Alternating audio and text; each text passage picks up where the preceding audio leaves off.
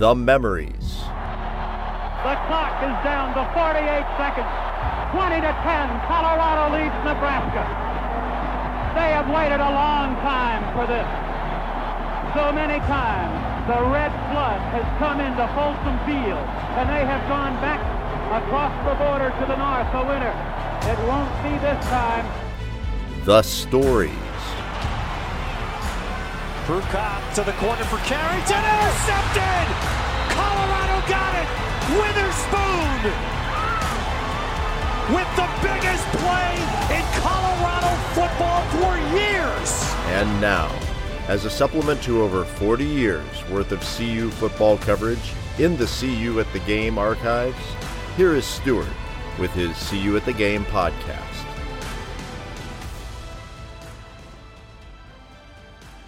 Greetings, Buff fans, from See You at the Game. This is Stuart Whitehair, publisher and editor for the See You at the Game website and your host for the See You at the Game podcast.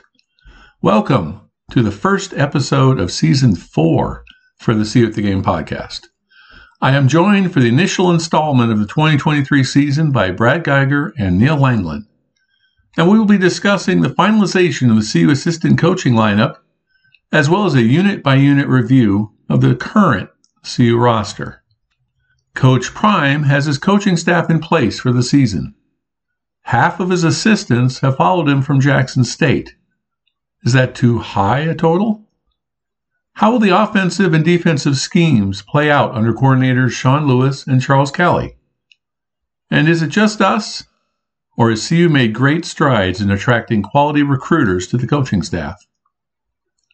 Now, as to the lineup, Buff fans are excited about every new announcement of a commitment, but they are now coming at a defined cost. CU, like every other FBS school, will need to be down to 85 scholarship players come the opening of fall camp, and Colorado is already in the 90s in scholarship players. With that backdrop, we review each unit on the team and decide whether or not CU is set at that position or still searching. Using the guideline that any potential new recruit being a good but not necessarily great prospect, and whether the addition will offset the loss of another good player already on the team. Which units does CU have enough talent to compete at the Pac-12 level? And which units are still in need of significant upgrades over the next few weeks and months? Let's find out. Okay, and we are back, and the start of Season 4 for the See You at the Game podcast. Joining us from Highlands Ranch is Brad Geiger. Welcome to 2023, Mr. Geiger. Hey, good morning. It's a beautiful day in Highlands Ranch after a few cloudy weeks. We got a bright sunshine, just like we've got on the CU football program. That's the year of the buffalo, or the year of the rabbit, or something like that. But 2023, Neil Langland from downtown Denver. How's Neil doing as the new year has begun? Well, just waking up from a long winter's nap, apparently, and watching the stragglers get over to Mile High Stadium for the last Broncos game. Seems like a fitter crowd than usual home games for the Broncos, but also enjoying the sunshine down here. It's great. Okay, well, we are, as mentioned, starting Season 4 for the podcast. I mean, the website's been around for, well, at least 15 years now, but now we're into Season 4 for the podcast, and we're getting close to episode 100. I think we'll celebrate that with the signing day episode coming up in a couple of weeks. So thank you guys for your participation, and welcome to 2023. We're going to talk today a little bit about the assistant coaches roster and what we think of the 10 assistant coaches that Coach Deion Sanders is bringing in, and then we'll move on to the way too early depth chart, talk about where CU stands in the units and different positions, and whether or not we think there's more help needed, or if we think we're actually good to go for the 2023 season, at least to be competitive in the Pac-12. So, Brad, I'll start with you. Just an overview of the assistant coaches list. Are you excited, concerned, optimistic, not sure? Where do you come down on what Coach Prime is bringing to Boulder? I am generally enthusiastic and somewhat optimistic. I like the coordinators very much. I think they are the kind of quality coordinators that we have not necessarily had here for a while. And I think that given that we expect the head coach to be more big decisions and not this hands-on, although we may not know that. I like Kelly. I think that's a really good hire. That is the kind of step up from an SEC kind of quality coach up into an assistant coach here that we would not have gotten in the past. Those guys didn't look at CU when they came down to step up. I think that Lewis, same way, having somebody with head coaching experience on the roster or on the coaching roster, I think helps.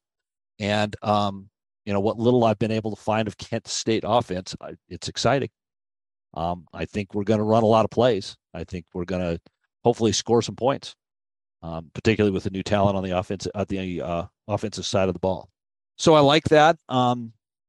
There's Sanders went with people he knew on a lot of the rest of it. It's an enhanced Jackson State coaching staff, and you can't blame a guy for having people he's comfortable with. But yeah, there's nobody on here who's not qualified to be in their position. Some of them are stepping up a bit in class. That's what happens when you're forming a new staff. So I think there's a lot of reasons to be really excited about this bunch. Okay. Well, Neil, let's focus on those coordinators. You got Sean Lewis coming in as the previous head coach at Kent State, and I can't remember the last time Colorado had a head coach come to CU to be an assistant coach, even as a coordinator in Boulder. Sean Lewis with the flash fast offense of Kent State, of course, Kent State being the Golden Flashes, and Charles Kelly coming from Alabama, where he was an associate defensive coordinator. What do you think of the two coordinator hires? Are those exceptional coaches that you think will actually run those two sides of the ball, or how do you see the coordinators working out for Coach Prime? Well, I've said yikes a lot over the past few years with CU with regard to some of the play on the field. Saying it today with respect to these coordinators, these have to be among the highest quality coordinators coming in that we've had in a long time, maybe going back to the Barnett years. So I'm enthusiastic that we're going to get a real fresh look at a contemporary modern offense that plays with some pace, has speed as its central tenet. On defense, can you do any better than the Saban system in Alabama? Someone schooled in that.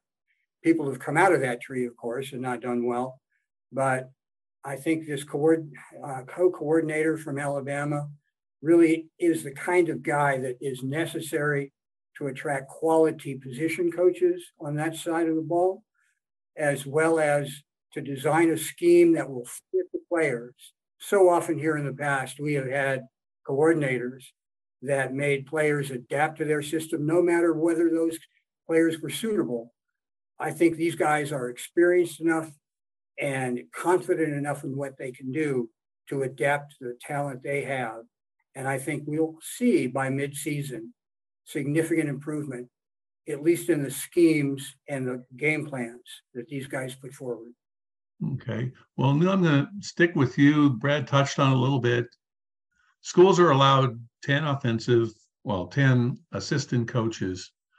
And there's lots of analysts and other things on the side that other schools can pay for. But of the 10 allotted assistant coaches, 5 of them are coming from Jackson State, including Gary Flea Harrell, who's the running backs coach, Brett Bartoloni, who's wide receivers coach, Tim Brewster, the tight ends coach. And we've also got Andre Hart, the linebackers coach, and Kevin Mathis is the cornerbacks coach, all coming with Coach Prime from Jackson State. Do you have any concern about the fact that half of the coaching staff is coming on the Louis Vuitton luggage train with Coach Prime, that maybe they are going to be a little bit above their, punching above their weight as Jackson State coaches coming to play against Pac-12 competition? I'd like that Coach Prime has brought with him coaches that know his system, know his style, and I think will help the coordinators and the players mold to Coach Prime's basic scheme. There is some concern of melding the guys from Jackson State with the guys not from Jackson State. But the thing that worries me most, if there is a worry here, is just the difference between FCS play and Power 5 play. But most of these coaches have Power 5 experience somewhere in their background, so that shouldn't be a concern. I think that it's not a big deal to have that many coaches come from Coach Prime's staff at Jackson. Okay. Well, Brad, we used to have just a couple of good recruiters on the staff. We'd be relying on Darian Hagan or our longtime wide receivers coach to be the guy, the closer for recruiting.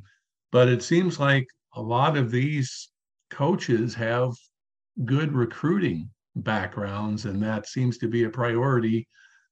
Seems to make sense. Do you like the fact that there's some pretty good recruiters on this list?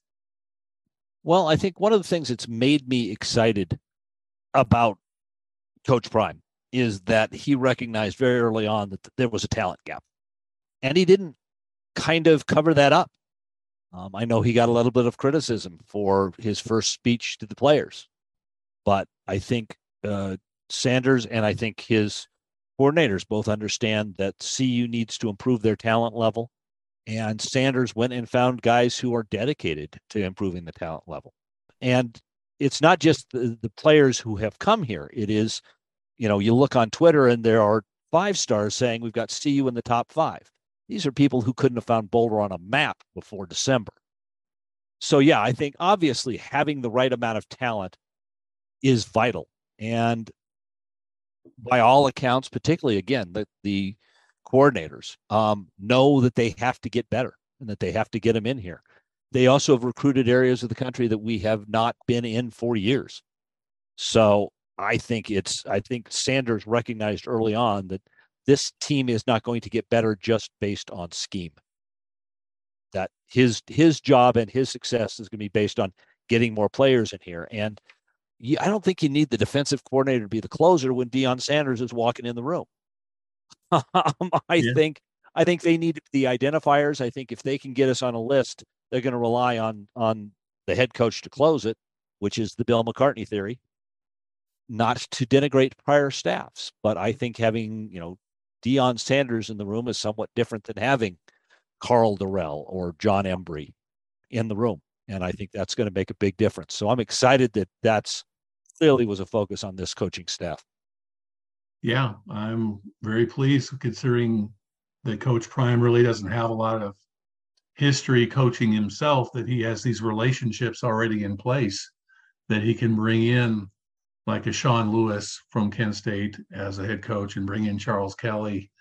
And Charles Kelly finished as the #1 assistant coach recruiter in the country. Now, you could certainly make the argument that recruiting to Alabama is not super hard, that if you pick up the phone and there's a 5-star recruit and say, hi, I'm calling from Alabama, and they're like, okay, I'm coming. Yeah. That there'll be a lot of players that want to do that. But that being said, Alabama is competing with Clemson and Ohio State and other schools. So it's not just getting in the door in the first place. You actually have to close the deal. And he's been able to close the deal. So if in this brand new world of Colorado football, where we're actually competing for 4- and 5-star recruits, to have somebody that knows how to make that not only an offer sheet that looks impressive, but actually have a signing sheet that's impressive, You certainly have to be, I think, pretty excited about this coaching staff from that standpoint. And I guess we'll just have to see how it all plays out once they hit spring camp and hit fall camp and head to Fort Worth to play TCU in the opener. But segueing from the coaches and 4- and 5-star recruits, I wanted to talk to you guys a little bit about the lineup that CU has and what has been added to the roster and what we might be looking for as the transfer portal is working out. And then, of course, February 1st is the second signing day. That currently CU is somewhere between 90 and 92 scholarship players, and we'll have to be down to 85 come August 1st. And the reason I'm hedging a little bit is we got two kickers in the last week, and I'm not sure if either or both of them are going to be scholarship players or preferred walk-ons. But CU is already over the limit for recruits. So any recruit that CU gets at this point, transfer or high school, means that somebody else is going to be leaving the team. So what I want to do is go through this unit by unit, and let's talk a little bit about what CU has and compare it to a hypothetical mid to high level 3-star potential transfer or high school recruit, knowing that you're going to have to give up a similar player that's already on the roster. So when I talk about, do you feel that the unit is set or that CU is still searching, it's going to be under that parameter that if you're say, yes, I'd like to have another player at that position for that unit, it's with the understanding that it's not a super great replacement, but a good replacement, and it's also at the expense of losing a current player on the roster, either from that unit or some other unit on the team. So, Neil, I'm going to start with you in the quarterbacks. Obviously, Shadur Sanders is the presumptive starter. For backups, you've got JT Shroud, who will be back for his senior year. Again, we don't know if he's going to stick around, but at least for now, he's on the team. Drew Carter's also back, and then you've got two class of 23 freshmen, Ryan Staub and Kason Weissman. So I'll put it to you first, or do you think that the University of Colorado football team and Deion Sanders is set at quarterback for 2023, or should they still be looking for a quality transfer backup? No and yes, respectively, which is we're one play away from not having Sanders, you know, the usual cliche. And behind him, we have guys from last year plus two mid-3-star freshmen. That's not a good room. We need to do something with that. We need to have someone with, or a kid that has some experience, perhaps, maybe a starter at an FCS school or a group of 5 school, if we can, to get in and fill the role as backup, and someone who is willing to do that, and at least one of those guys. As much as I was trying to advocate for Shroud in the past, I'm just not confident that he's going to be an able backup. But maybe he will be in a good system, but I don't think we have the we cannot afford to take that chance. Excuse me. Oh, okay. Well, the all-important quarterback position, Brad, do you think CU is set? And that Shadur Sanders is going to be, well, it's going to be hard even to be all-conference compared to the talent that's in the Pac-12 this year.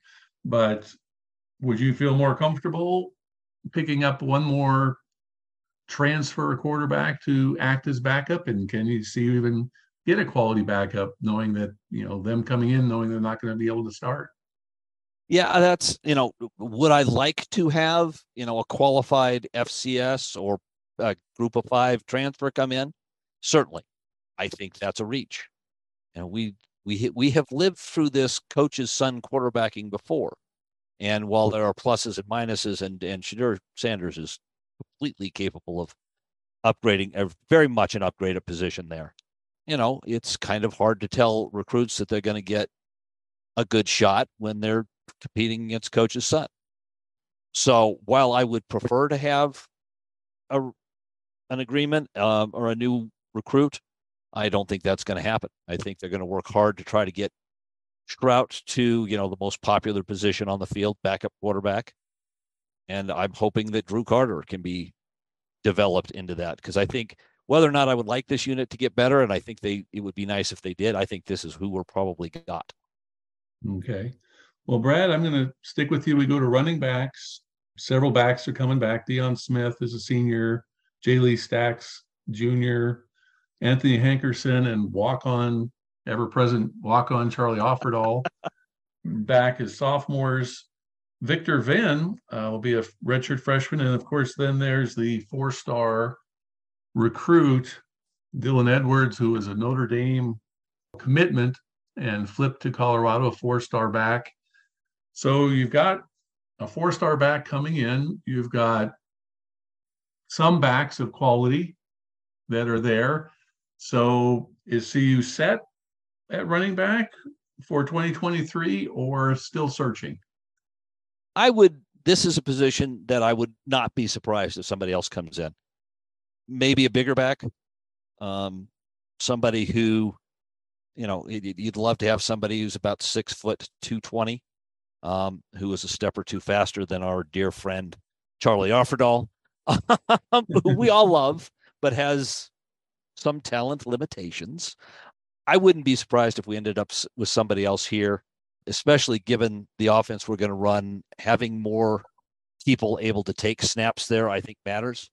So I would hope that we could find somebody, again, with some experience in the transfer portal to come in. And I think there's room to compete as a starter here.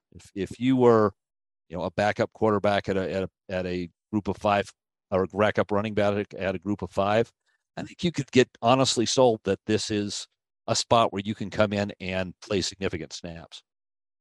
Okay, Neil, do you agree? We got Dylan Edwards seems pretty confident. He says he wants to be freshman All-American his first season. And, you know, he's certainly one of the higher rated backs that CU's had for a while. And you do have tested running backs, you know, with Deion Smith and things like that, is the room good enough for you, or are you still looking for additional transfer help? I'm still window shopping. I think that Edwards and Venn are kind of a similar player, small, fast, quick, that sort of back, scat backs we used to call them. I agree with Brad that we probably need more of a every down between the tackles kind of guy. I don't think 170-pound back is going to hold up for an entire season running between the tackles. So I think Edwards probably can have significant snaps, but there's got to be someone else. And all due respect to Deion Smith, he showed some flashes, but he has trouble staying on the field, injury prone, not his fault. I don't think Offerdahl or Capolongo are probably viable in that regard. Hankerson is interesting, and maybe he can be in the back rotation. Stacks is puzzling. If he was a little smaller and a little quicker, I think he could be a viable backup. But absent changes in those two guys or those three guys, we're going to need another back, exactly the proportions that were sketched out by Brad. And I think, too, we need to have some continuity. We need to have some backs that we're going to redshirt and develop for the long term. Okay. Well, Neil, I'll come back and stick with you on this one. I think we might be able to make quick work of the wide receiver room. I mean, if you think you want more wide receivers at this point, then you're talking about upgrading, you know, the NCAA rules to allow 100 scholarship players, because there is a wealth of talent at the wide receiver position. In addition to the players like Montana Lamonius Craig and, of course, Jordan Tyson, hopefully coming back full strength. You've got four-star transfer Jimmy Horn. You've got four-star class of 23 wide receiver Adam Hopkins, four-star Omarion Miller from the class of 23, 4 other class of 23 wide receivers, and not to mention a couple of freshman redshirts that CU's been sitting on that didn't get a chance to play this past year. They're going to play this year. Please tell me that you think that the University of Colorado is set at the wide receiver position, doesn't need any more four-star. As much as we like to see four-star recruits and four-star transfers, that this is not a position of need going into the 2023 season. It absolutely is not. We have all the speed in the world in that room. If, however, we're looking for a big body wide receiver like Arias that can catch, that would be a nice addition, a possession type guy perhaps. But if we get no one else here, I'm fine. Okay. Does Brad, the moving on of Daniel Arias to try and get onto an NFL team give you pause that makes you think that we need an additional wide receiver for this unit? Or do you think that we'd have to say that this unit is pretty well set for 2023? Well, I mean, using the standards we talked about, we will not add another three-star to that room. You know, if Jerry Rice, not Jerry Rice Jr., but Jerry Rice, as he was when he came out, wanted to sign, I suspect we'd find room for him. But, you know, we've got a lot of fast guys. This is going to be a sorting process. These guys, not all these guys will be on the roster in the fall. We're going to sort these guys in the spring and figure out who can catch the ball and who's going to stay on the field. But yeah, I'm very happy with this crew. Everything that you read says that they can run this offense. We're going to figure out just which is the best of this bunch. But it would have to be a pretty impressive kid to come in and take a scholarship away. Yeah, I tend to agree. This might be one of the rooms where there's actually going to be some attrition, not addition, come spring as we try and figure out how to get down to 85 scholarship players. And again, that's not a knock on the talent that's in the room. It just happens to be probably the most talented unit. Maybe we could talk about the cornerbacks here in a minute, but the wide receiver room seems to be pretty well set in terms of talent going forward. Brad, I'll kick it back to you, still on the receiving side of things, and this might be another area of attrition, would be the dear tight end position, which CU fans might have to Google that to see what that is for. But the coaching staff did bring in a transfer, and I'm going to say Do Traore. I guess we'll learn his name in all due time. He's a sophomore transfer coming in. And there are four sophomores, including Caleb Fourier, Legacy, Eric Olson, Austin Smith, Louis Passarello, which I believe they all, with Brady Russell moving on, the four tight ends that are coming back had a grand total of what? 9 catches between the four of them last year. Maybe Deion Sanders and company want to use tight ends. You've got a very experienced tight ends coach in Tim Brewster, who's a former head coach at Minnesota. So if we need to use the tight end in the new offense, do we need more tight ends because we have no juniors, no upperclassmen? Or is this one set simply because tight end's not going to be important at the University of Colorado? I would be shocked if we pick up another tight end. It's not a big part of this offense. And it's, you know, again, I would love for the tight ends to matter. I've been asking for the tight ends to matter for a year or two now, or a decade or two, it may have been.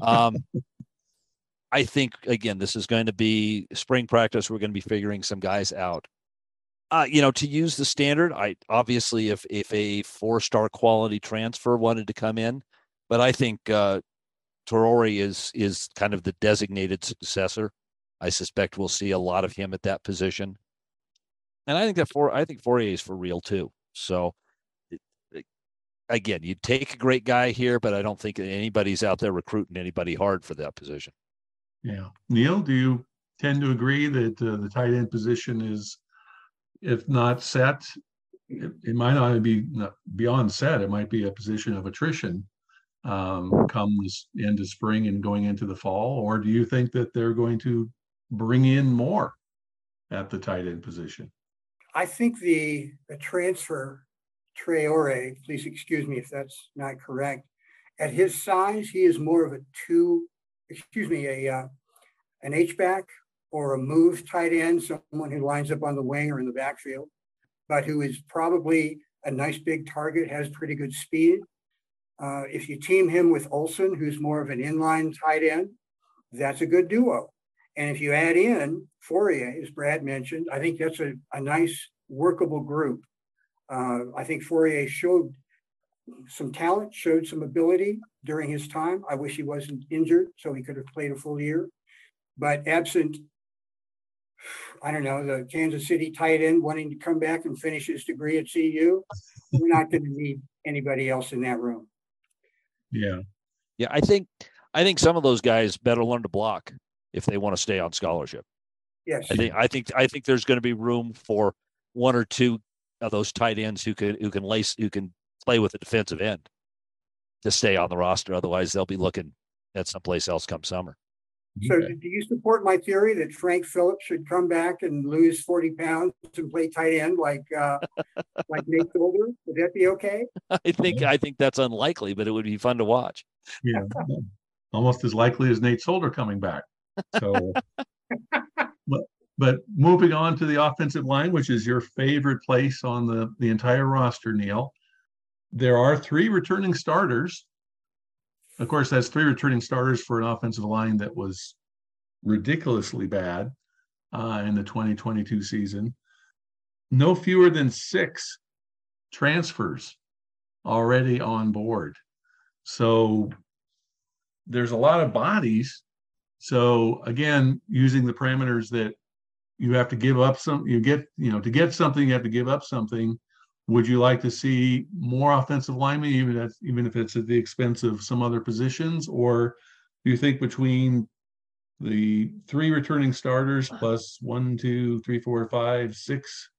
other scholarship linemen that CU has, now the 6 transfers on the offensive line, do you think that there's enough weight there? There's a ton of transfers coming, literally a ton of transfers coming in on the offensive line. Do you think that this is a good enough group to work with to make this offense work, or are you still hoping for more bodies to come in and transfer in to play for the University of Colorado this fall?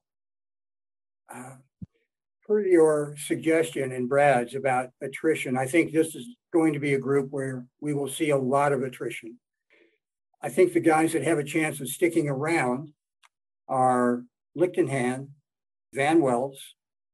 Tommy Brown is a wild card. He could probably contribute to that line, if not start.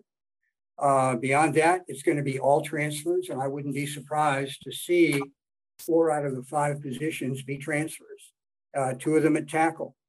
So I think we're pretty well set there.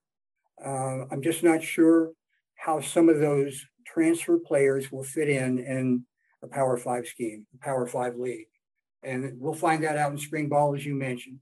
So it may be that there will be attrition in the spring. And if the transfer portal opens up with a nice guard or center, we could probably use that. Okay. Well, Brad, do you concur that there's always room for one more at the table, and at the expense of maybe losing some of the players on the roster that weren't contributing particularly? Or do you think that the coaching staff, noting that the offensive line was an area of need and went and attacked it and brought in 6 different transfers, that they think that they've got enough bodies now to make this work? Well, and picking up McHarble, or I don't know thoroughly how to pronounce that gentleman's name, this week, and he's got Power 5 experience, or at least he's been at the Florida program, although he didn't play. They obviously clearly, again, this goes back to the fact that Coach Sanders figured out that there was a massive talent problem there. Or the offensive line it wasn't well coached, but they're just not good players. And to some extent, they are using quality to try to determine, or using quantity to try to figure out what quality is. Yes. And I don't think this offensive line is going to look anything like it did last year. Hopefully, nobody would hope so. So I think probably I like the fact that they just went and found guys. And I think some, at least a few of the guys they found have potential to be there. But I would be shocked if they're not out looking for, they'd love to have one more big tackle, somebody to guard that backside. So, you know, if we had to lose a wide receiver to add an experienced tackle, I think everybody'd make that trade, wouldn't they? Or one of those tight ends. If we could get a 3-4-star tackle, particularly somebody who played in the Power Five, I think we'd cut a wide receiver or a tight end pretty quickly. Yeah. Well, I did see one article, you know, in The Athletic that they were talking about. There's always kind of a dearth of offensive line transfers available, and that, you know, they kind of get the bar closing, beer goggled look about them as the transfer season wears on, that since there's not very many out there, that they start to look a lot better than they really are. And I think that you just mentioned, you know, Yusef McHarble from Florida. He was a 4-star player out of North Carolina, but he never played a down because he was in a car accident and has yet to play a down. But he was a 4-star recruit out of high school 2 years ago. I think that's the kind of recruit that CU's going to end up getting, is, you know, somebody that looks, has great potential. And I think you guys both kind of mentioned the idea that we'll, you know, it'll sort itself out. They get enough good bodies. It'd be nice if we could play 8 offensive linemen and, you know, not play 13 on the side, because then you could have all these guys maybe do a pretty good job, but you're going to have to find 5 starters out of that group. And I think, yeah, I agree with you guys. That's pretty much still going to be a pretty fluid situation throughout the spring. Brad, turning to the defensive side of the ball, you've got our good friends along the defensive line, which well, pick a unit. Colorado was not good last year, so not to pick on anybody, but Jalen Sami and Na'im Rodman are back as starters. They picked up 4 upper-class transfers. So there's some quality coming in, some experience coming in along the defensive line, in addition to 4 CU sophomores that are coming back. So seems still a little thin to me, but do you think that with the experience coming in with the 4 upper-class transfers to go with 2 senior returning starters, that maybe CU has some answers along the defensive line, or is this still pretty thin and not set? You know, one, is it an upgrade from last year? Yeah. It's, you know, we had hoped last year that the defensive line was going to be a strength, and it just, there were games where it played better than others, but it was not as strong as we might have hoped. I like who we've brought in. You know, the transfers, especially at the defensive line, are not probably as high quality as the transfers over on, particularly in the offensive skill positions. I don't know that we're set. Of course, we all know, particularly given the speed at which the Pac-12 plays, that having more defensive linemen is better. I've always liked Jalen Sami and Na'im Rodman. I think they could play in the Pac-12. They're not ever going to be stars, but I think they could probably play the position. And I like that we've got transfer experience there. I still think this may be the least talented. The front 7 of the defense is my biggest concern and remains my biggest concern. Obviously, I would love to get, you know, a 5-star defensive lineman, but they don't come here. So I think we're going to have a lot of rotation. I think there's going to be a lot of trying. Not only will this group will not sort itself out at spring practice, I don't think. I suspect we're going to be seeing a lot of fluctuation on the defensive line, even the first couple of games, as they try to figure out who can play and how they can play. So they're fine, but they're going to be a concern until they prove otherwise. Okay. Well, Neil, would you agree that this is still primary area of concern along the defensive line? And then we'll let you go off to the edge rusher and outside linebacker, kind of meld those together, that the greatest area of need remains the front 7, or is there enough influx of experience there that CU can make this work? Are they still in search, or do you think that this might be a position where they're kind of set with the number of bodies they have that are upperclassmen, a total of six juniors and seniors that will be playing defensive line for the University of Colorado this fall? That's a good question. What I foresee in the defensive scheme are two large guys in the middle, defensive tackles, 1, 3, and 5 techniques. And with a defensive end, one being maybe a little bit on the 6'4", 250 size, and then a stand-up guy as an outside linebacker. Not confident that we are competitive in either of those spots, in any of those spots. I think Rodman and Sammy probably can rotate, as you and Brad have suggested, but we need drastic improvement in the center of that defense. The down lineman, the Mike linebacker, and not to get too far ahead of myself, the safety position, before we're going to have any sort of defensive prowess. So I think we're going to be looking for defensive tackles, and I think we're going to be looking for edge rushers that have some speed. One of the comments I read about the anonymous comments from other Pac-12 coaches about CU was that they were big, but they were slow. So I think we're going to be looking for speed at the linebacker position and a little more mobility in the middle. So that is an area of concern. Linebackers and defensive line, I think it's wide open. And there's going to be a lot of new faces in there and probably a lot of familiar faces that we don't see anymore after spring. Okay. Well, Neil, I mean, I think we were talking about that. The edge rushers, I mean, I was actually, I mean, I'm a stats guy, and I was more than happy, well, not more than happy, but felt obligated to keep reporting about how CU was ranked in the bottom 10 of pretty much every statistical category. But even I was surprised to find out that CU was the only team in the country last year that didn't average at least one sack per game. Not only were we 131st, they only had 9 sacks in 12 games, and there are no outside linebacker edge rushers returning. And the only transfer coming in is Jeremiah Brown, who was okay at 5 sacks for Jackson State, but wasn't exactly setting the world on fire. So moving that, just have you talk, Neil, about just linebackers in general, is Lavonta Bentley is coming in as a transfer senior. You got Marvin Ham, you got Hurtado, you got a bunch of sophomores, Mr. Williams, Carey, Aubrey Smith, and then you got 3 class of 23 freshmen coming in. Yeah, I not to have you repeat yourself, but it just seems like the linebacker position, both inside and outside, is at this point a liability for the University of Colorado. Well, I think Josh Chandler-Semedo filled in very well on the inside.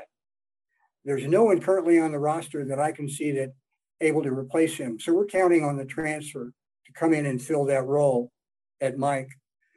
Will linebacker, we have a bunch of guys that look good on paper, in terms of size, but they're just not making plays.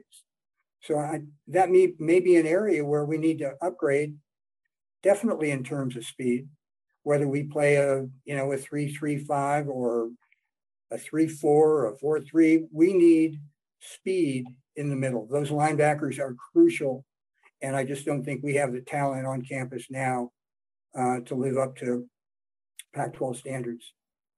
Yeah, Brad, you certainly, I believe, was on board with that idea that even if it comes at the expense of a talented 3-star wide receiver or even a cornerback, that the defensive front is CU's Achilles heel at this point. Oh, there's no doubt. And, again, if there were genius pass rushers in the transfer portal all the time, we would we'd be somewhat shocked. Those are the kinds of players that tend to stick with high-quality programs.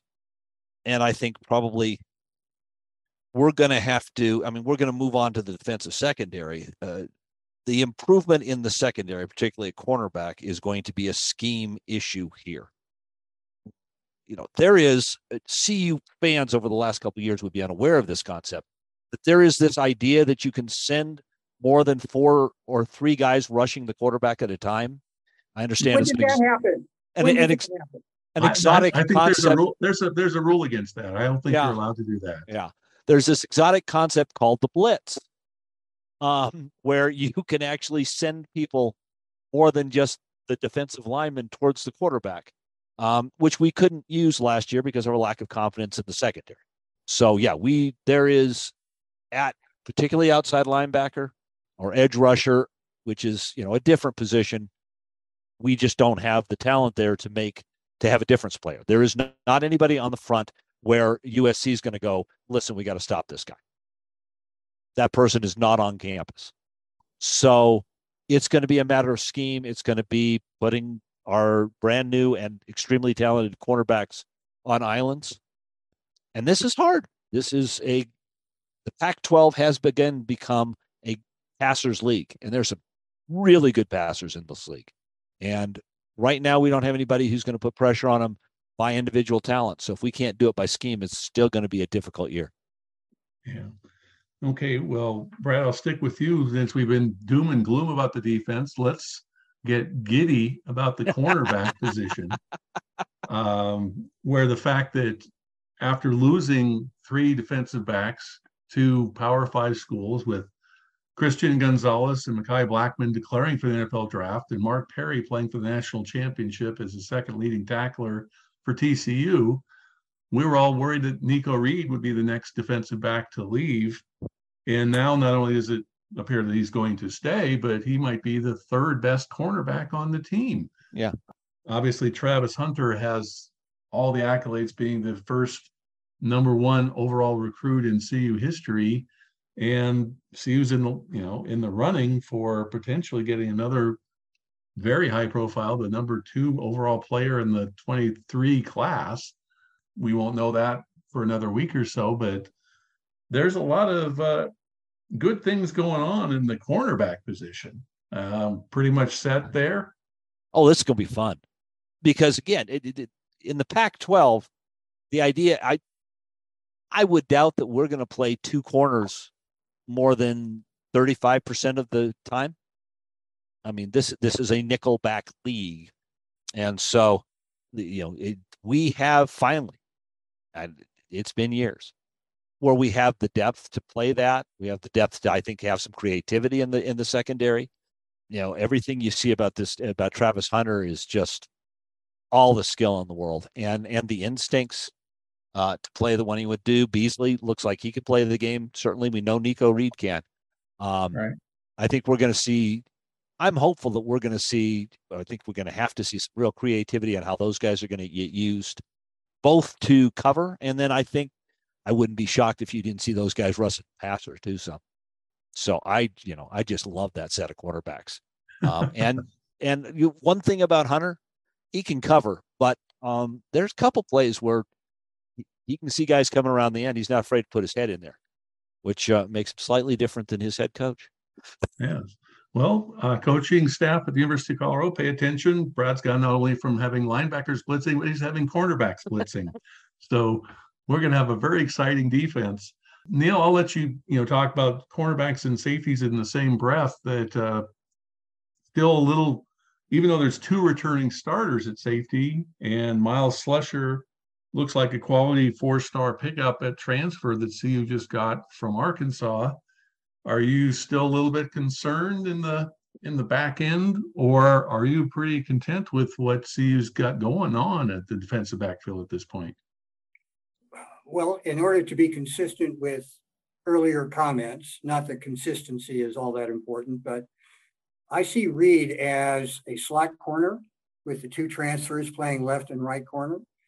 That means we're probably having a 3-3-5 or a 4-2-5, but I think base defense is probably going to look a lot like Brad said, where we have 3 corners in there, and those guys are going to be a strength. We need to build depth there, whether that comes from the inside or from the portal. We won't know that until after spring and probably through camp.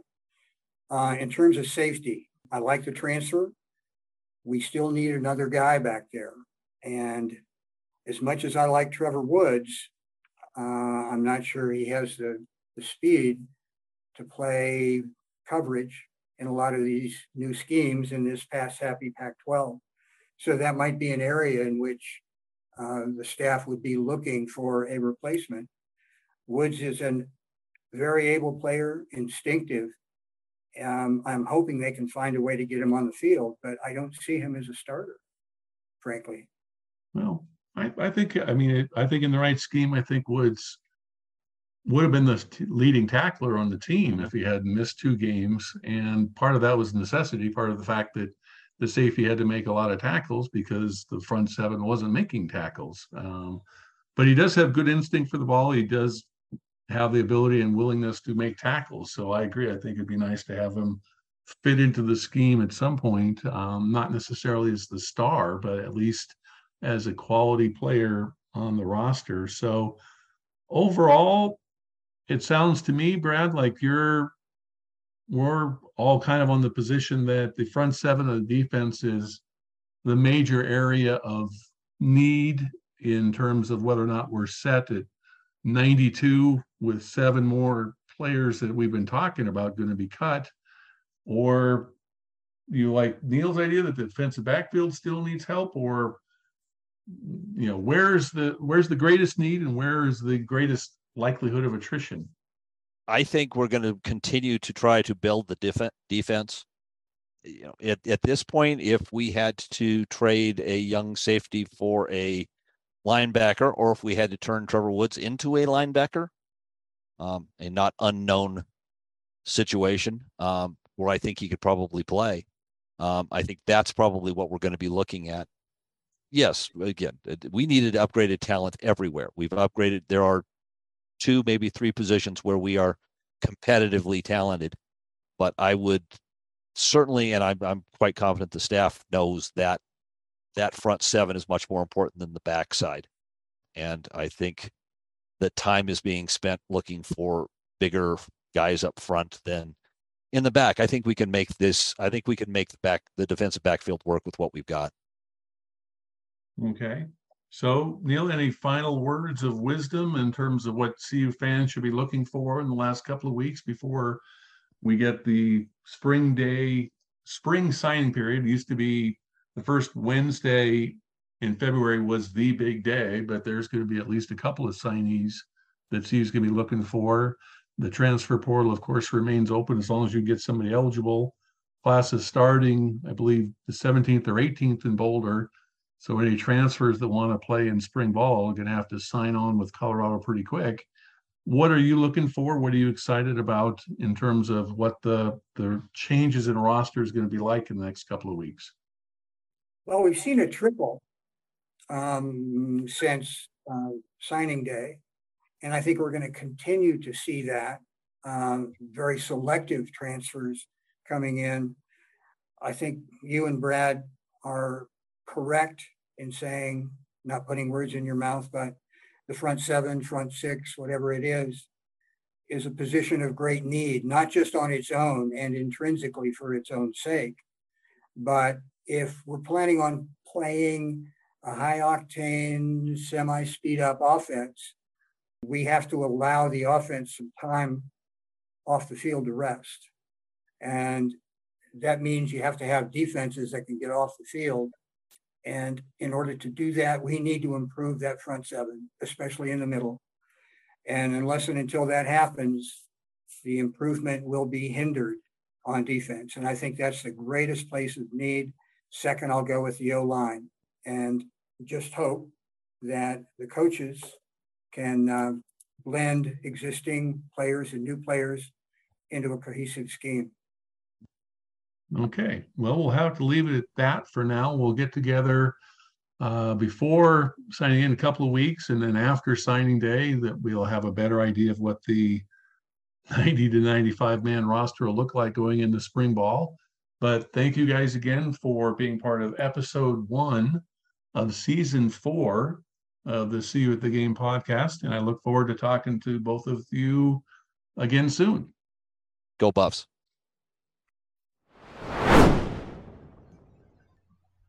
Thank you both for listening to this podcast and for being a member of the Buff Nation, which is finally being rewarded for its loyalty. I hope that you are subscribing to the podcast so that you won't miss any of the upcoming episodes. We have partnered with Mile High Sports and are proud to be part of their podcast network.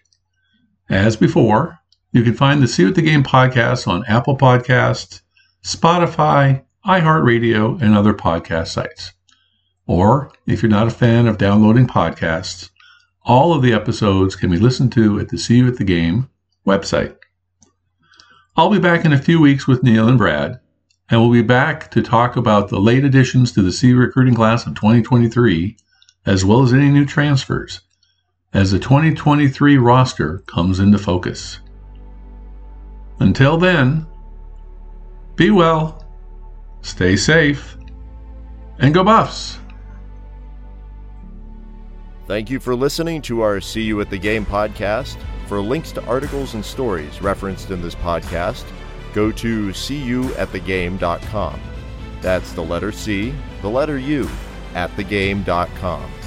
If you have comments or suggestions, you can leave them on the website or send an email to seeyouatthegame@gmail.com. If you've enjoyed this podcast, please be sure to subscribe and share it with your fellow Buff fans. Until next time, when we will again see you at the game.